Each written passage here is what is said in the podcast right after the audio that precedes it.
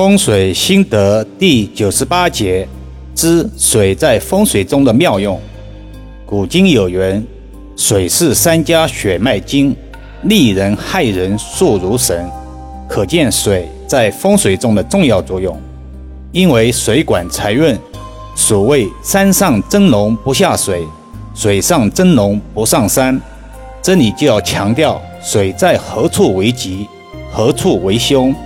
水以何种形态为吉，何种形态为凶的问题了，而不能一刀切的见水为吉的妙论。今天易阳老师就化繁为简诠释一番。一先天之水，所谓先天之水，就是固有的河流、湖泊等，通常在宅前方位为吉，宅后为凶，左侧为吉。右侧为次级，这是在没有专业老师瞎罗经的情况下，大概率的断法。水要清水、秀水、活水为吉，忌讳死水、脏水、臭水为凶。所以不要见到水就以吉利论，这是错误的。风水从来是通过实有的形来断虚无的气，而不是一概而论。二后天之水，所谓后天之水，就是后面人工制种的水井，如沟渠、水池、鱼塘等等，这些带水的景观，同样属于可以催旺财运的布局，前提是布局得当。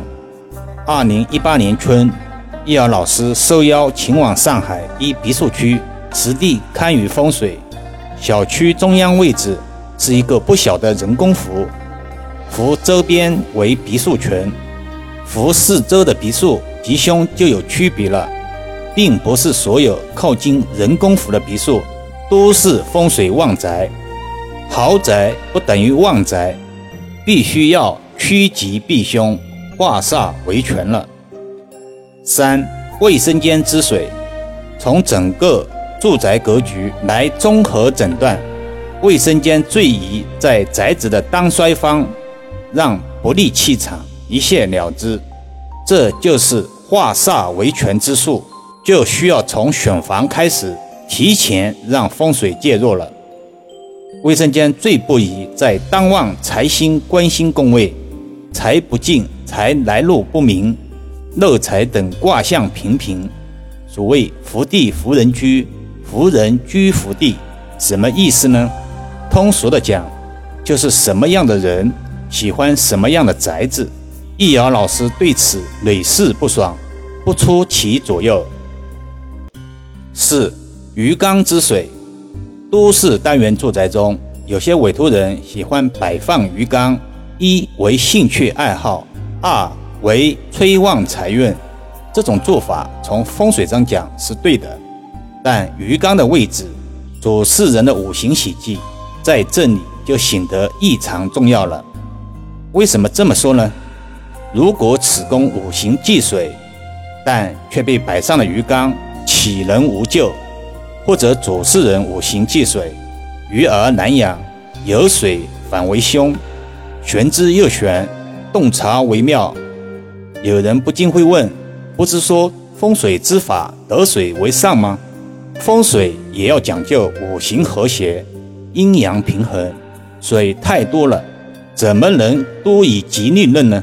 否则渔民、水上人家等早就是超级富豪了。所以水在风水中是留住气的象征，引申下来便是水能留财。水也是辨别龙脉重要参照物。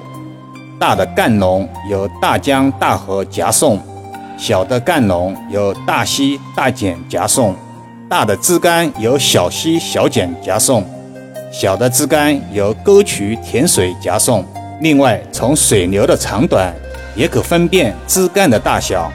水之清澈清净，主旋正当手段赚取金钱，则财运顺畅；气味清晰，带有甘甜香味为上吉，主聚财。